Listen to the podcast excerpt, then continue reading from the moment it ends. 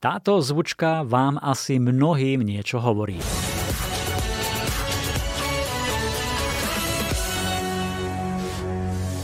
Televízna show Československo má talent, projekt TV Joj a Primy, ktorý sa vysiela už od roku 2010 a tento rok išla 11. séria. Jedným z porodcov je Jaroslávik a ten priniesol na knižný trh knihu s názvom Talent, ktorá prináša pohľad do zákulisia zábavného a kreatívneho prostredia. Kniha je veľmi sviežou, pútavou skladačkou príbehov o talente, v zábavnom priemysle, o nás ľuďoch, tak som sa Jara spýtal, prečo a ako vlastne vznikla táto kniha. Čo ho viedlo k tomu a čo ňou vlastne chcel povedať? O čom je vlastne proces tvorby, prečo sa tvorí, prečo ľudia sú kreatívni, prečo malujeme, píšeme, prečo rozprávame príbehy, pretože kreativita vlastne ako prapodstata nášho, nášho druhu je bojom s, so smrťou. Je to snaha o nesmrteľnosť a tvorbou dosahujeme nesmrteľnosť. Ehm, a to je jeden z motivov, prečo ľudia píšu knihy a ja nie som žiadnou výnimkou. Potom ďalší taký motiv bolo, že dávno som chcel napísať knihu o zábavnom priemysle a o kreatívnom priemysle, ktorá by bola populárna, to znamená, že ľudia, ktorí sú mimo oboru kreatívneho priemyslu, by mohli do nej načrieť a nájsť veci, o ktorých možno netušia, ktorých nevedia, že existujú, ako sú spomínané mystické rozmery e, vzniku tvorivosti a tvorby, kultúry, kreativity, komunikácie, až po taký ekonomický rozmer, že, že kreatívny priemysel je jeden z najväčších priemyslov, aký existuje na svete so svojimi ročnými obratmi cez 3, e, pomaly 4 trilióny amerických dolárov alebo euro.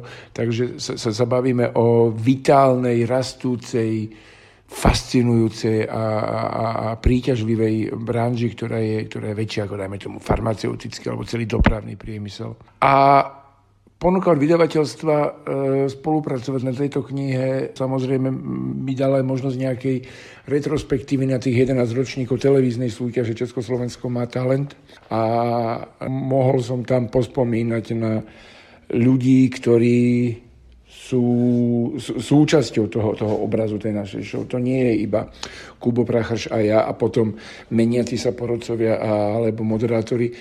Sú to postavičky, ktorých nevidíme. Je to, je to Jeffo Minaržík, jeho brat Robo Minaržík, Teresa Strapková, uh, Zuza Galambošová, Lukáš Franta. Uh, ale hovorím tam aj o Marte Jandovej, o Didi Morovej, ktorá je asi najsilnejšou ženou slovenskej uh, scény zábavného priemyslu a, a, a hovorím aj o tých e, legendárnych vystupujúcich, ako je to nebohy Patrovič. Hovorím o všetkých tých našich super hostoch, či to bol Patrik Vrbovský, známy ako Rytmus, alebo Eva Holubová, alebo Jiřina, Jiřina Bodalova. A tretia časť tej knihy je taký denník, také automatické písanie, ktoré vznikalo v priebehu Eh, natáčania tej 11. sezóny. Pre fanúšikov show Československo má talent budú isto zaujímavé zákulisné informácie, rôzne pikošky, tak spomeňme aspoň niečo, niektorých ľudí, prípadne nejakú príhodu. Najviac mi utkvela v pamäti, o tom píšem, keď sme sa s Jiřinou Bohdalovou bavili, že niekde zareagovala na nejakého nemecky hovoriaceho súťažiaceho po nemecky, tak som s uznaním povedal, že, že vy hovoríte po nemecky a ona, však ja som sa vlastne učila ona povedala, to je jenom každé ráno, kdy sme spívali Die Flaggen hoch. A my sme tak akože čo? A potom vysvetlila, že ona vlastne chodila na základnú školu počas protektorátu Čechy a Morava, Bojmenon Meren, takže ona mala Nemčinu ako súčasť vyučovacieho jazyka, keďže bola de facto chodila na základnú školu počas nacistickej okupácie Čiech, čo mi tak akože zreálnilo jej príbeh. No tak Bohdalova, tak to bol neuveriteľný človek. Ona, keď sme sa stretli ráno, tak prvé, čo povedala, že vy som, som si vás vygooglovala, pane Slavík, vy ste peknej prevít. A potom, keď som ja o, o, o druhej ráno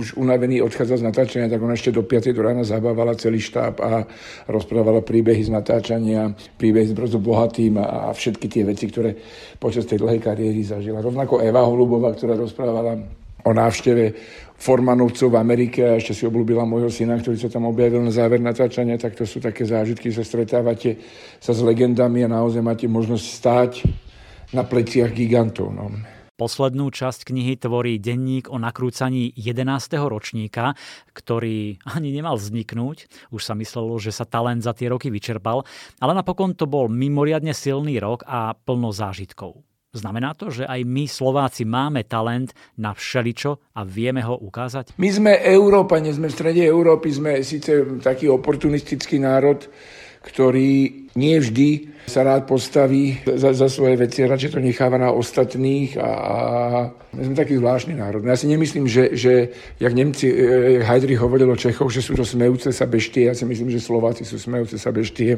pretože máme taký zvláštny dar prežitia bez toho, že by sme, že, že by sme sa nejak za seba, za svoju štátnosť nejak volá, kedy pred tými 100 rokmi hrozne zaslúžili.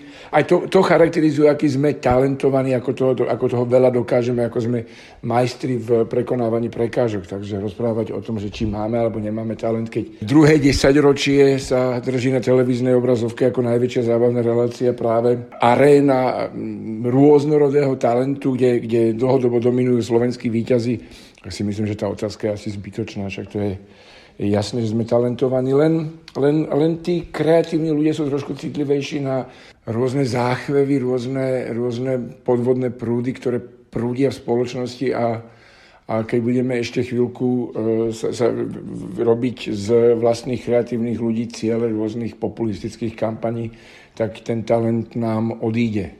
Že nikto nepovedal, že, že balet ten tanečník musí žiť a tancovať v Slovenskom národnom divadle, keď môže tancovať rovnako v akomkoľvek inom divadle a to isté sa týka hudobných skladateľov, v podstate aj píšucich autorov.